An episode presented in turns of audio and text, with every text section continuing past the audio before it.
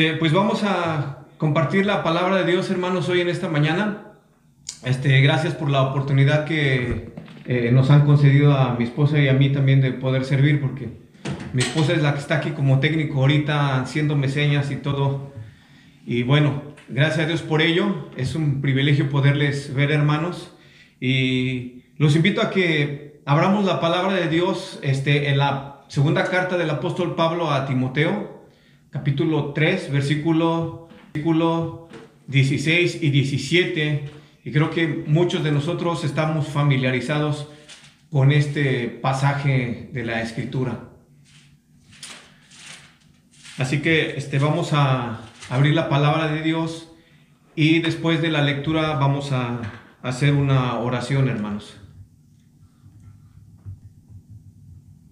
Dice la palabra de Dios, eh, Toda escritura es inspirada por Dios y útil para enseñar, para reprender, para corregir, para instruir en justicia, a fin de que el hombre de Dios sea perfecto, equipado para toda buena obra.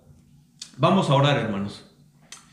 Padre eterno, alabado sea tu nombre por siempre y por los siglos de los siglos. Te damos a ti la honra y la gloria que solo tú eres digno de recibirla, mi Dios. Te agradezco, Padre, el privilegio que nos das de poder tener tu palabra para que te conozcamos, Señor, y para que sepamos cuál es tu voluntad en nuestras vidas de parte de ti. Gracias, Padre, por el privilegio también que nos das de poder llamarte Padre y de poder congregarnos de este modo, Señor. Gracias por la vida de mis hermanos, cada uno en Valle de Chalco. Gracias por los que me has dado la oportunidad de conocerles personalmente y por, por quienes he conocido a través de estos meses por este medio. Gracias por sus vidas. Te pido que al abrir tu palabra nos guíes con tu Espíritu Santo y que sea tu Espíritu Santo quien hable a nuestros corazones de acuerdo a tu voluntad, Señor, y a la necesidad que cada uno de nosotros tengamos. Permíteme ser solo un portavoz de lo que tu palabra dice para poder ser edificación en la vida de mis hermanos. Aparta de mí, Señor, cualquier pensamiento o idea personal, Señor, que no, eh, que no sirva y que sea tu Espíritu Santo quien hable. Gracias, Padre, en el nombre de nuestro Señor Jesús. Amén. Bien, hermanos, es, como sabemos, este es un pasaje pues muy conocido por, por nosotros. Es, yo creo que muchos de nosotros lo sabemos de memoria. Y bueno, quisiera eh, empezar con leyendo algunas estadísticas y dice más o menos eh, estas estadísticas, dice, en los últimos 10 o 15 años hemos visto que la tasa de enfermedades crónicas se ha incrementado de manera considerable en todo el mundo. Eh, tales enfermedades como cardíacas, gente que muere por infartos repentinos, cáncer, enfermedades respiratorias, diabetes, todas estas enfermedades causan el 63% de la muerte a nivel mundial según la Organización Mundial de la Salud, especialmente en los países latinoamericanos. Fíjense, especialmente en los países latinoamericanos, este esto es muy duro. México, tristemente, ha pasado a ser el segundo país con más gente obesa o con sobrepeso y ocupa el noveno lugar con diabetes. Lamentablemente, algunos hemos, estamos pasando por esta situación y una de las razones o varias de las razones que la Organización Mundial de la Salud dice que estas enfermedades son por causa del sobrepeso, de la falta de actividad, de la de los antecedentes familiares que tenemos, de la raza, especialmente eh, los diabéticos. Aquí eh, se tienen estadísticas de que las personas hispanas versus las anglosajonas son más propensas a tener, a padecer diabetes. También tiene que ver la edad y la mala alimentación. Y las estadísticas y los números muchas veces y yo quisiera decir casi todo el tiempo, son crudos y son fríos cuando son números negativos. ¿O no es así? No nos gustan. No nos gustan los números negativos. Aún en la contabilidad, cuando se escribe con números rojos, no les gusta a los, a los eh, dueños de negocios. Pero es una realidad que estamos enfrentando. Ahora, hermanos, si hacemos una analogía en cuanto a las enfermedades crónicas del ser humano y las enfermedades eh, espirituales, eh, podremos notar que existen algunas similitudes que pueden desencadenar también alguna enfermedad crónica espiritual, y lo digo entre comillas, no que realmente las haya, y que muchos de nosotros, sin saberlo, las estamos padeciendo. Dos factores importantes son, de manera general, es la alimentación y la falta de actividad. Estos son dos factores que influyen grandemente en el desarrollo de enfermedades crónicas. Así que tomando esta analogía de enfermedades crónicas que presentan nuestros cuerpos, hoy vamos a hablar, hermanos, de cuatro propósitos de la palabra de Dios y de cuatro beneficios prácticos, personales, hacia mí y cómo esto puede beneficiar a mi congregación. Recuérdelo, cuatro propósitos prácticos de la palabra de Dios y eso es lo que vamos a meditar en esta mañana en base a segunda carta a Timoteo capítulo 3 versículos 16 y 17. Antes de continuar es importante que consideremos un poco el contexto histórico alrededor de Timoteo y entendamos por qué Pablo le dice estas palabras. Pablo escribe en su segunda carta e inicia el capítulo 2 con una advertencia a Timoteo y le dice en el capítulo 3, versículo 1, también debes saber esto, que los postreros días vendrán tiempos peligrosos. Bueno, no quiere decir que estos tiempos sean de por causa de la pandemia. En realidad los tiempos peligrosos son los tiempos que se están viviendo por causa, por falta del conocimiento de la palabra de Dios y del temor de Dios. Esa es una realidad que, como cristianos estamos enfrentando. Que usted como yo en México, en Colombia, en África, en Europa, estamos enfrentando. Es una realidad que Pablo le dice, vendrán tiempos peligrosos. Y literalmente son tiempos peligrosos. Ahora, si a esto le agregamos los últimos cinco o seis meses que hemos estado viviendo por causa de la pandemia, hermanos, eh, se rumora mucho de, de, cosas que van a pasar, que la vacuna tiene esto, que la marca de la bestia, muchas cosas en las cuales no vamos a hablar hoy, pero quiero tomar como ejemplo de que realmente vienen tiempos peligrosos. Ahora, de los versículos 2 al 5, Pablo explica que la razón de esta peligrosidad radica en la actitud del hombre hacia Dios. Los versos 6 al 9 nos muestra cómo se aplicaba esta perversidad falsa de estos maestros. En los versos 10 al 13 Pablo le recuerda a Timoteo cómo ha sido la vida de misionero y las consecuencias que el servicio de Dios trae. Pablo exhorta a Timoteo a persistir en lo que ha aprendido, en su convicción, en no olvidarse de quien le enseñó las escrituras desde niño y el efecto de estas, versículos 14 y 15. Pablo le dice a Timoteo cuál es el origen de la palabra, de la escritura, y destaca el propósito de ella. Pedro lo confirma. Segunda de Pedro, capítulo 1, versículo 21, dice, porque nunca la profecía fue traída por voluntad humana sino que los santos hombres de Dios hablaron siendo inspirados por el Espíritu Santo. Y me gusta mucho cómo eh, Pablo y, Pedro utilizan la misma palabra inspirados. Ahora, si traemos esta palabra a nuestro español de todos los días, inspirado es literalmente tomar aire de afuera hacia adentro. Eso es inspirado. O cuando alguien dice, oh, es que este, esta persona está muy inspirada y escribió una canción. Hace rato cantábamos una canción de nuestro hermano Rubén Sotelo, la de la misma fe, y, bueno, Dios le permitió y, y Rubén se inspiró. Literalmente inspirar quiere decir tomar aire hacia adentro. Pero en el contexto bíblico, en el contexto del Nuevo Testamento, inspirar no es lo que nuestro español es. Inspirar, dice el, libro, el léxico de sentidos bíblicos, lo dice así. Inspirar es respirado por Dios, producido por el Espíritu de Dios, entendido como el aire que fue físicamente expulsado de los pulmones de Dios. Es decir, que es todo lo contrario a lo que entendemos por inspiración. Inspirar, inspirar en nuestro español es aire hacia adentro, como, como sopló aliento de vida a Adán.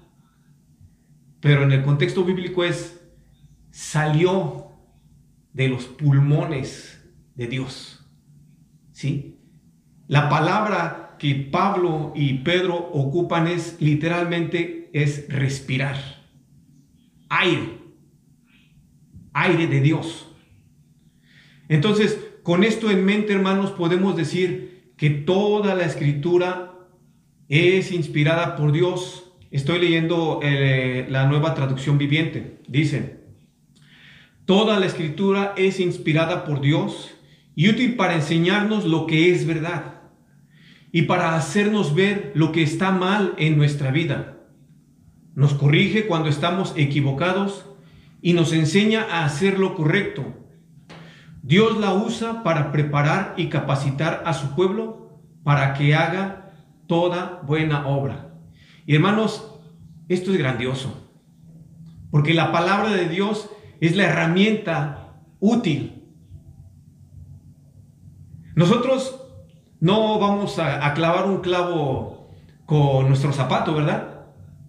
No vamos a coger un clavo y vamos a darle con el zapato. No nos va a servir. Nuestro zapato no es la herramienta adecuada. Es un martillo. Nosotros no vamos a tratar, bueno, sí lo hemos hecho muchas veces y nos lastimamos, pero cuando tratamos de quitar un tornillo que está muy apretado, no vamos a utilizar los, los dedos o a veces los dientes. Nos vamos a lastimar porque nuestros dedos y los dientes no son la herramienta útil y adecuada para poder realizar esa tarea. Y Pablo dice que la palabra de Dios es útil. Ese es el primer punto de hoy. Toda la escritura es útil para enseñar. Toda. Y en español, en griego, en inglés, en francés, todo significa todo. Totalmente. Así que, ¿por qué es útil para enseñar? Es útil porque es la herramienta adecuada para realizar la tarea encargada. Acabamos de ver la ilustración de que usted no utiliza un zapato para clavar un clavo, ni utiliza eh, sus dedos o sus dientes para quitar un tornillo que está muy apretado. ¿Verdad? ¿O quién lo utiliza? Bueno, a veces hemos destapado refrescos con nuestros dientes, ¿no? algunos se les han caído, pero no son la herramienta útil ni la herramienta adecuada para realizar una tarea específica. Tomando como ejemplo la profesión de nuestro hermano Salomón, él utiliza un serrucho o una cegueta para cortar vidrio. Él utiliza un aparatito más chiquito con forma de pluma que en la punta final tiene un diamante y simplemente pasa y rasga o rasguña el vidrio y nada más lo voltea y ya. Ahora imagínense tratando, imaginen a nuestro hermano Salo o nuestro hermano Iván cortando o queriendo cortar un vidrio con un serrucho. No es la herramienta adecuada. No lo es. Entonces, ¿qué es lo que sucede? Que la palabra de Dios es útil. Es útil porque nos beneficia. Usted compra comida porque le es útil, porque le beneficia a su cuerpo. Por eso compra comida. Usted compra medicina porque es útil, porque le beneficia a algún padecimiento. Muchas veces cometemos el error de comprar cosas que no nos son útiles, pero aún así las compramos. Sin embargo, con la palabra de Dios, todo el tiempo, esta es útil. Así que ahí no hay pierde, hermanos. La palabra de Dios es útil. ¿Y para qué es útil? La palabra de Dios es útil para enseñar. Ese es el primer eh, propósito. La primera función es su utilidad y el propósito es enseñar. ¿Enseñar qué cosa? La capacitación. Enseñar la voluntad de Dios. Enseñar el plan de Dios. La actividad principal de Timoteo, como muchos nosotros lo sabemos, en la iglesia de Éfeso era enseñar. Pablo le escribe, ocúpate en la enseñanza. Entonces, Pablo claramente se lo tenía a Timoteo, ocúpate en la enseñanza. Y por eso es la escritura. Así que la enseñanza que Timoteo mostraba o tenía que hacer era enseñar acerca de la revelación de Dios en Cristo. Esto es algo grandioso. Es algo que quizá no nos hemos imaginado a veces. Así que hermano, tenga en mente, la palabra de Dios es útil porque cumple su propósito, es la herramienta adecuada y ese propósito es enseñar. Cuando vamos a la palabra, la palabra nos enseña nos muestra, nos dice, mira, aquí está.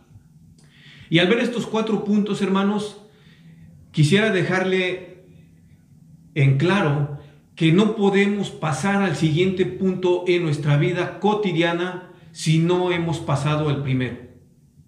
Es decir, que usted no puede pasar de primer grado a tercer grado, tiene que pasar por segundo grado, ni de segundo grado a cuarto tiene que pasar grado por grado porque estas cuatro funciones y cuatro beneficios son encadenados uno con otro. Dice la palabra de Dios, toda la escritura es útil para redarguir. Así es como lo dice la, Reina Valera. La versión de las Américas dice, toda la escritura es inspirada por Dios y es útil para enseñar, para reprender Redarguir, muchas veces decimos redarguir, pero no, huir, porque cuando decimos pingüino o cigüeña nos decimos cigüeña o pingüino. Entonces, por si a veces hemos cometido el error de decir redar, redarguir, es redarguir. ¿Y por qué redarguye? ¿Qué es redarguir? Es confrontarme. Es como dice ahí eh, en la versión de las Américas, es reprenderme. Eso es redarguir. Ahora, me redarguye porque me confronta y expone mi manera de pensar humana y me advierte basada en ella misma. O sea, la palabra de Dios me dice, ¿estás pensando así? Y me advierte las consecuencias de pensar así. Los errores en doctrina y en conducta personales deben ser refutados en el espíritu del amor. Es decir, que cuando yo estoy cometiendo un pecado o una falta y un hermano me mira, me ve y me dice, hermano, necesitas corregir esto en tu vida. De verdad, hermanos, esto no es algo que nos tenga que molestar. Sí nos va a molestar porque esa es nuestra naturaleza, pero nos, nos lo están diciendo porque nos aman. Redarguir es la acción de rebatir, exponer, corregir algún argumento o acto. Es un acto de crítica que expresa censura. Quiero dejar en claro, hermanos, que cuando somos redarguidos debe ser por la palabra de Dios. Si nosotros como pastores o como ancianos o como líderes necesitamos eh, exhortar a algún hermano, tenemos que ir con la palabra de Dios. Porque la palabra de Dios es la que redarguye, la palabra de Dios es la que dice, mira, tus pensamientos no son los que yo enseño. Entonces, la palabra de Dios es útil para redarguir. ¿Y cuál es el propósito? Es reprender a los que persisten en pecar. Fijémonos lo que dice 1 Timoteo 5:20. A los que continúan en pecado, repréndelos en presencia de todos para que los demás tengan temor de pecar. Pablo le dice a Timoteo, a los que continúan. ¿Qué quiere decir esto? Que ya se les dijo una vez, que ya se les dijo la, la segunda vez, que ya se les dijo la tercera vez. De hecho, el Señor Jesucristo en el Evangelio de San Mateo nos enseña cómo debe aplicarse la disciplina en la iglesia. Y habla de tres pasos. El primer paso, todos lo sabemos, es un paso personal, yo con el hermano.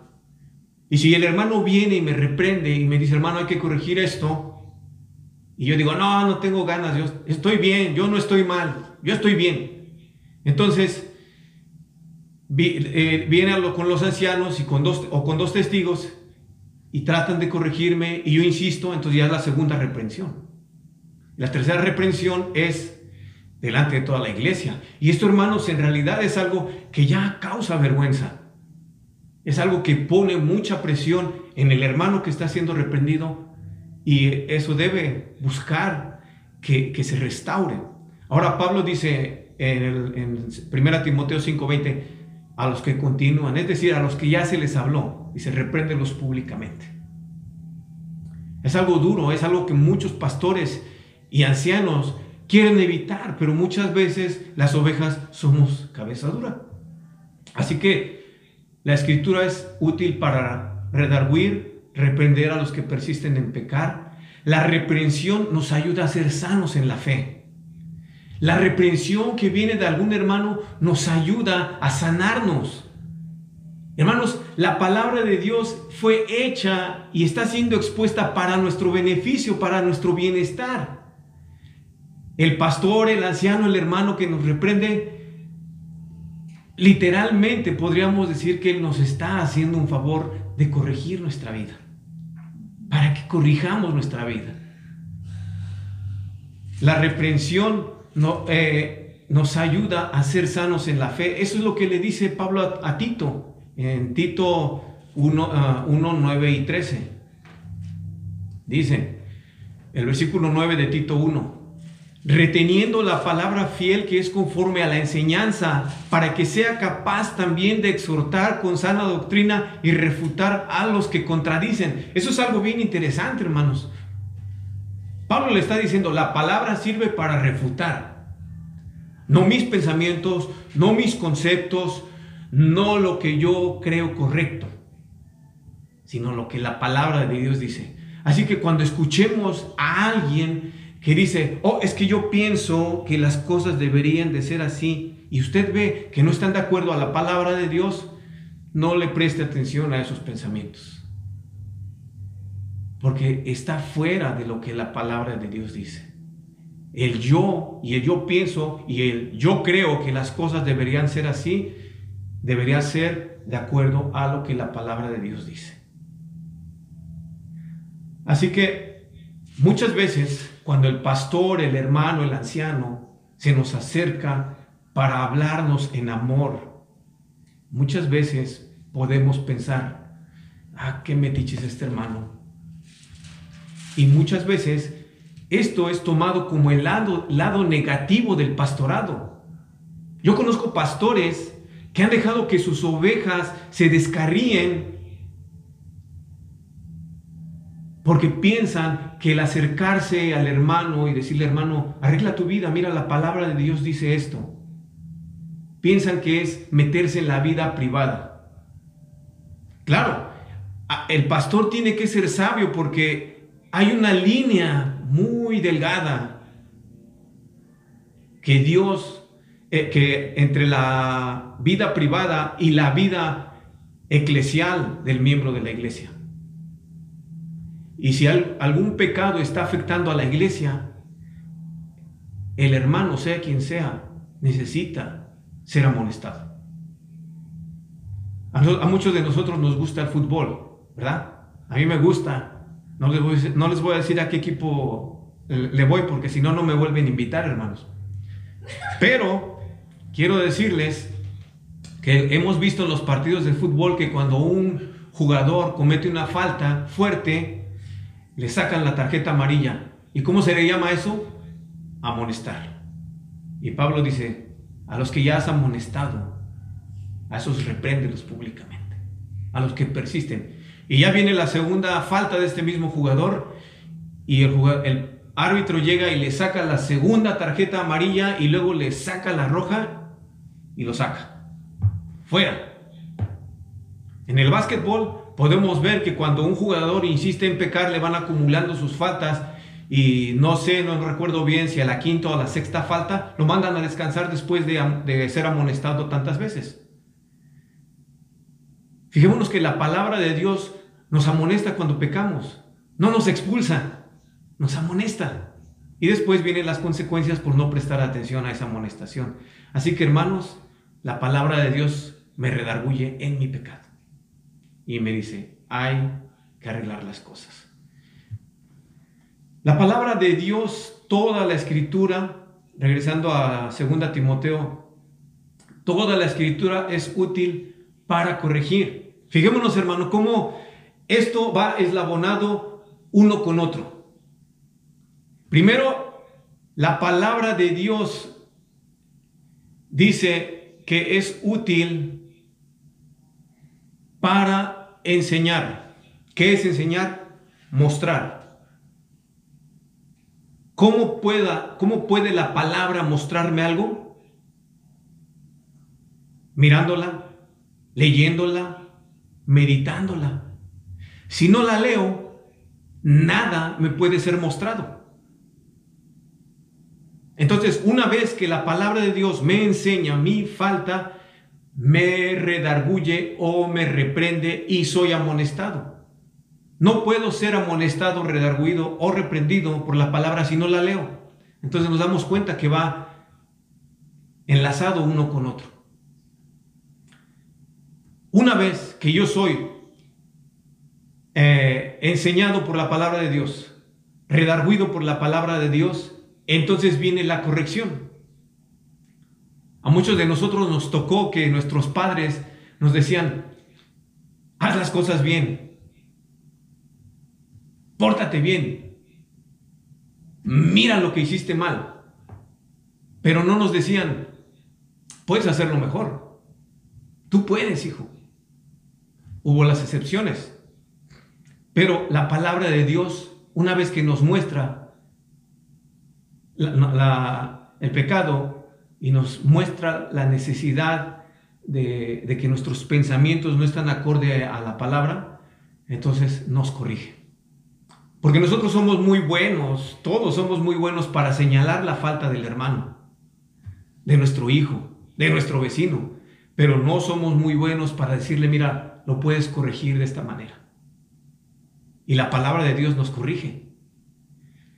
Si reprender parece enfatizar el aspecto negativo de la obra pastoral, la corrección realmente enfatiza el lado positivo. No solamente se debe advertir al pecador que deje el mal camino, sino que debe ser orientado a un camino correcto o derecho. No es solamente señalar la falta, sino decirle, mira, es por aquí, es por allá. El pastor, el anciano, el hermano que a quien Dios le haya dado el, don de la exhortación, debe buscar la restauración de aquel que está siendo reprendido. Lamentablemente, muchas iglesias reprenden y señalan y, y, no buscan la restauración de quien están reprendiendo.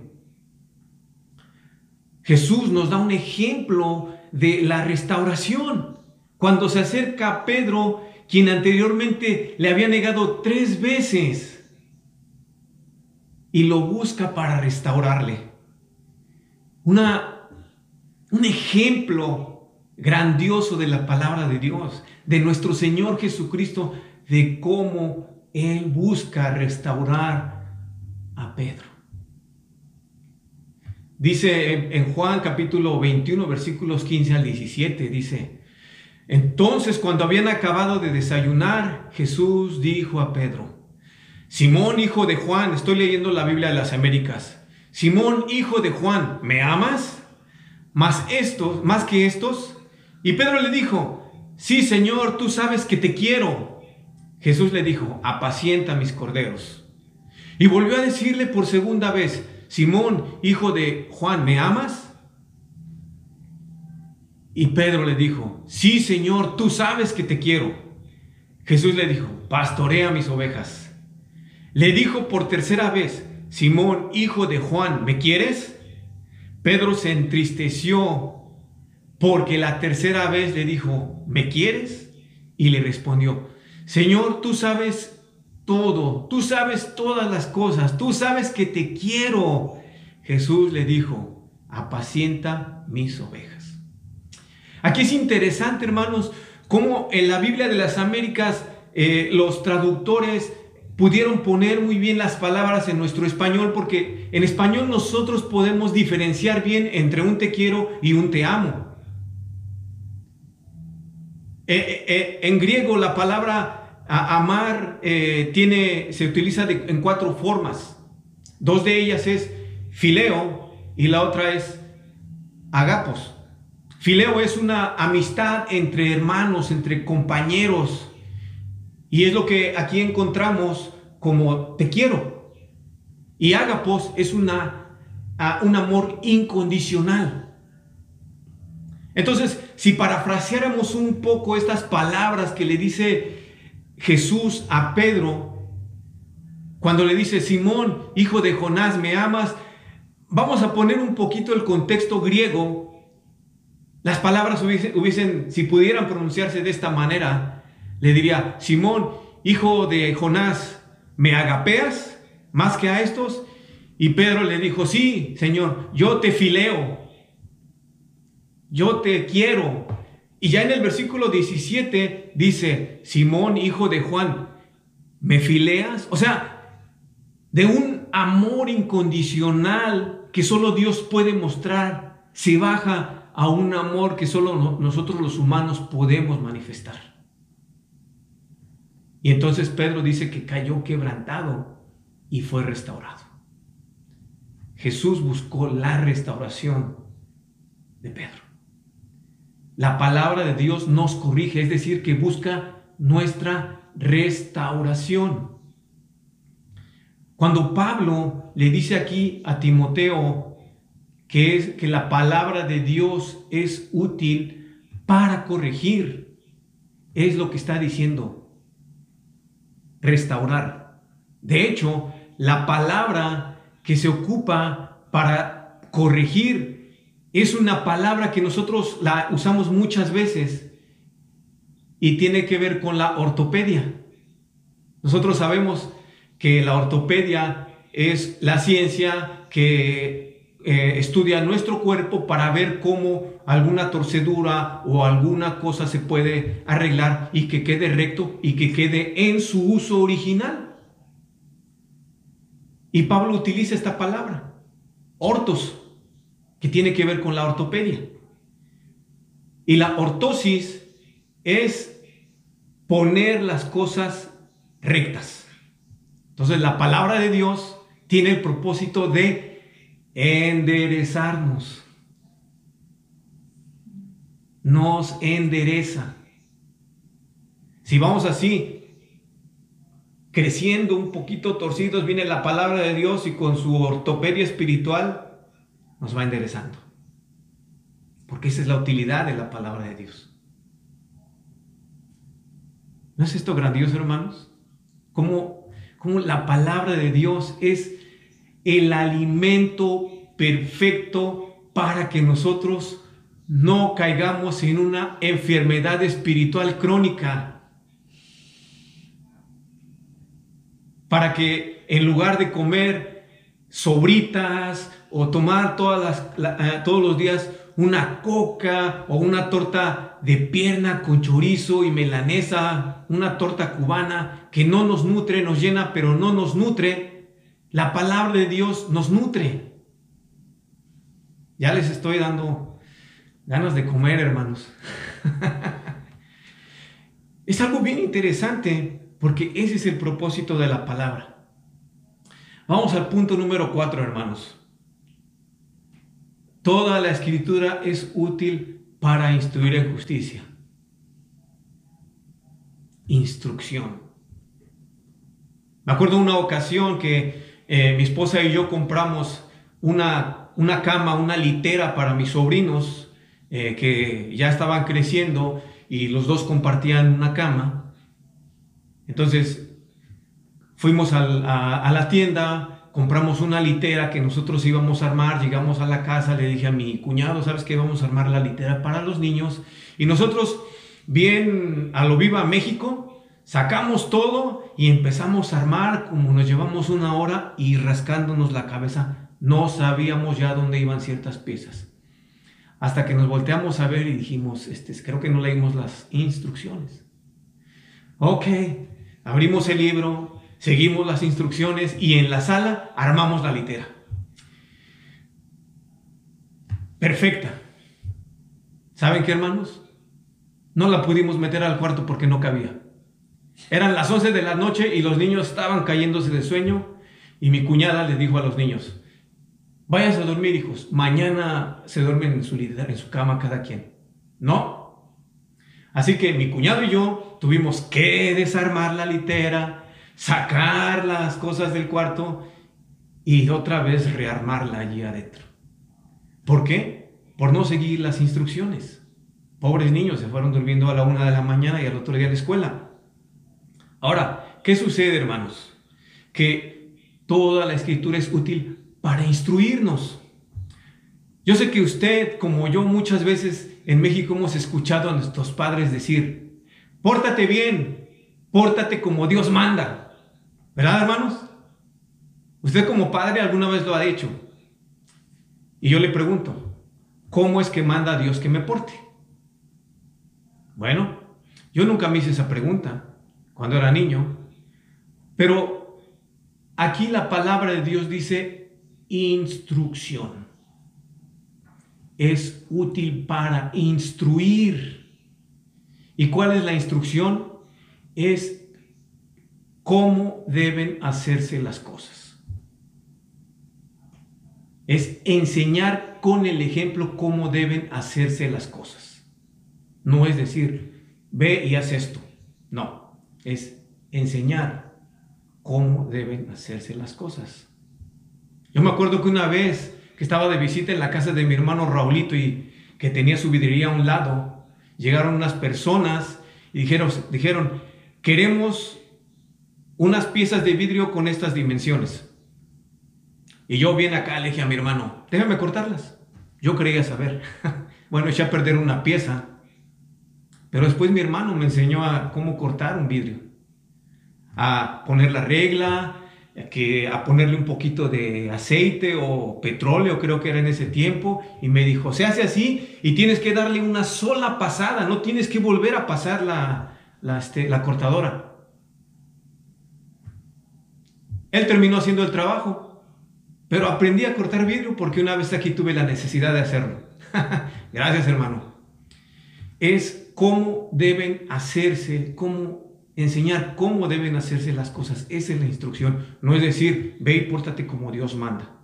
Proverbios 22.6 dice, instruye al niño en su camino y aun cuando fuere viejo no se apartará de él. Y la instrucción, hermanos, en el sentido hebreo era como ponerle al niño unas viseras aquí como a los caballos que no le permitiera desviarse hacia la izquierda o hacia la derecha, sino que fuese en línea recta.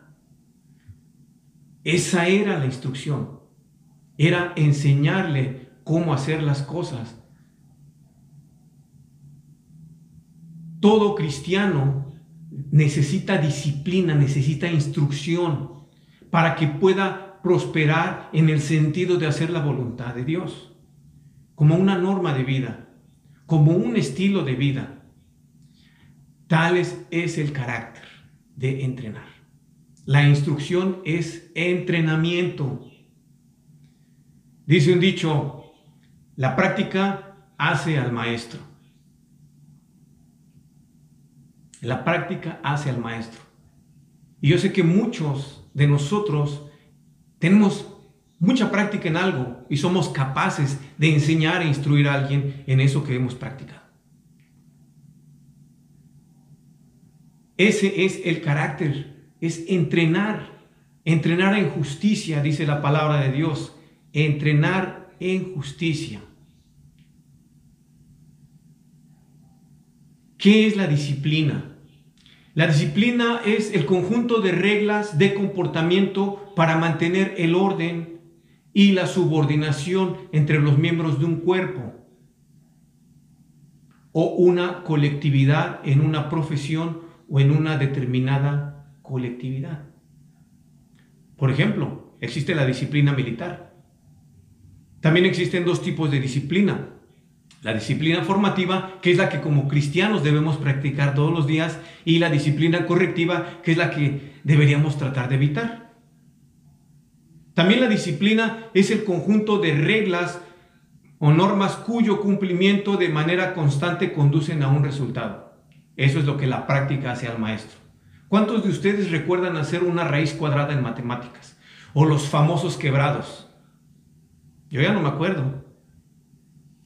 Porque no lo hemos practicado. Y a fuerza de disciplina logramos nuestros propósitos. La instrucción, la enseñanza, el entrenamiento. ¿Sabe usted que en los tiempos bíblicos el, hijo de un judío era instruido en la profesión de ese judío. Y durante la Segunda Guerra Mundial, los judíos eran separados de acuerdo a sus profesiones para que los alemanes pudieran usarlos de acuerdo a la profesión que ellos necesitaban. Y si tenían un hijo, el hijo también lo incluían, porque ese hijo también había sido instruido en la profesión del padre. Era una instrucción que se iba pasando de generación en generación. Entonces, ¿cuál es el propósito de la escritura? Es enseñarnos. Así que vamos a recapitular para concluir, hermanos. Hemos hablado de cuatro utilidades de la escritura y cuatro usos o aplicaciones a la vida diaria del creyente. Vamos a repasarlas. Toda la escritura es útil para enseñar. ¿Por qué? Porque soy enseñado mientras la leo y la medito. ¿Sí? Soy enseñado. Toda la escritura es útil para redarguir. ¿Por qué? Porque me confronta con mi pecado y derriba mis argumentos. Toda la escritura es útil para corregir. Porque una vez que yo he sido enseñado, que he sido confrontado, me muestra que soy, que puedo ser corregido en mi manera de pensar, en mi manera de hablar y en mi estilo de vida. Pablo le escribe a los eh, romanos en, en el capítulo 12, versículo 2, dice que cambiemos nuestra manera de pensar y que no nos adaptemos a este mundo. No tomes la forma de este mundo. Y toda la escritura es útil para instruir en justicia. Es decir, que cuando yo la he leído, cuando la palabra de Dios me ha expuesto mi falta y cuando la palabra de Dios me ha dicho se puede corregir, entonces soy enseñado en cómo puedo llegar a ser salvo y cómo puedo tener un estilo de vida de acuerdo a la voluntad de Dios. Esto es algo maravilloso, hermanos. Porque cuando vamos a la palabra, entonces la palabra de Dios nos enseña.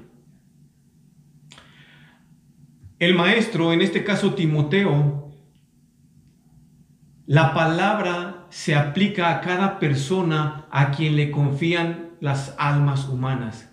Y aquí yo hago un llamado y me lo hago a mí mismo.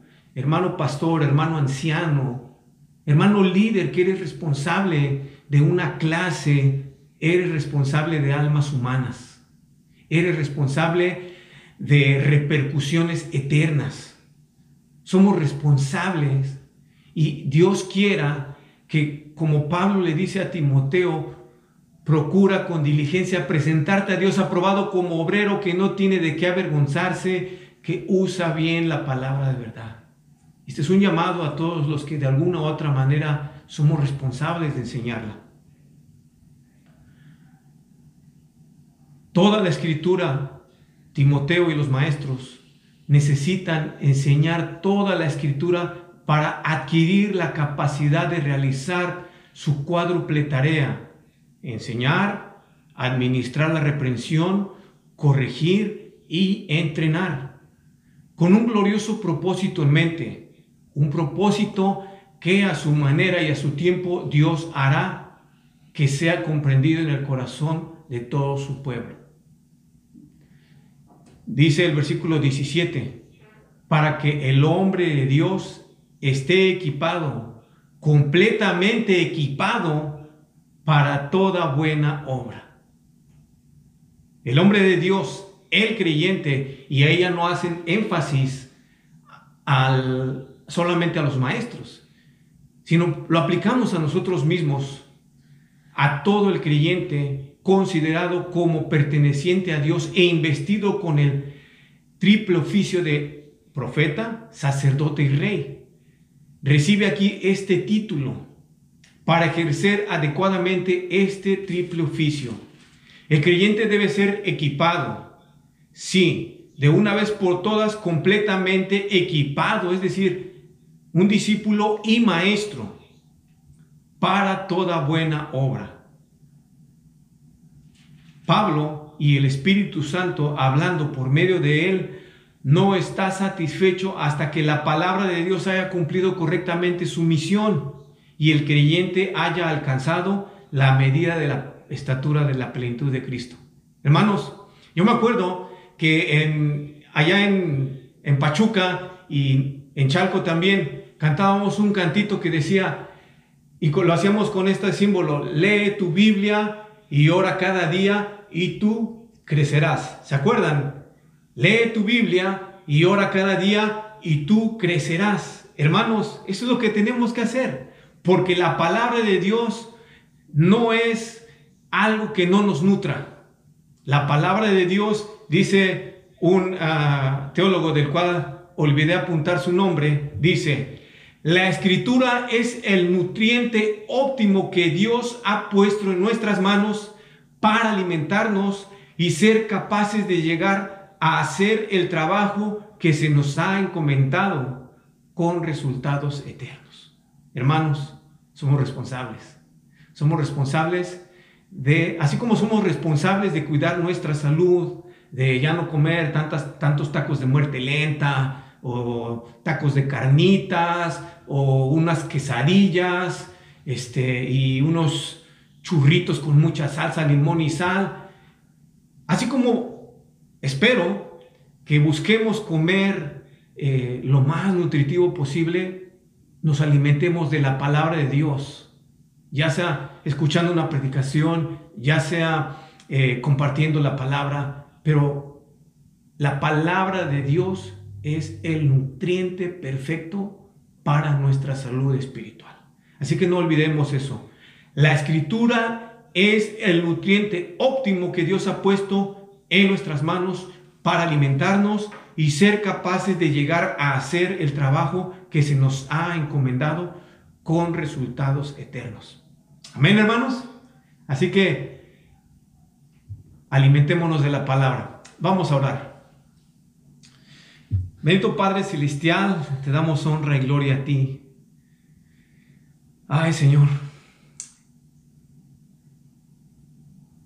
Muchas gracias, Padre, por haber dejado tu palabra para nuestro bien.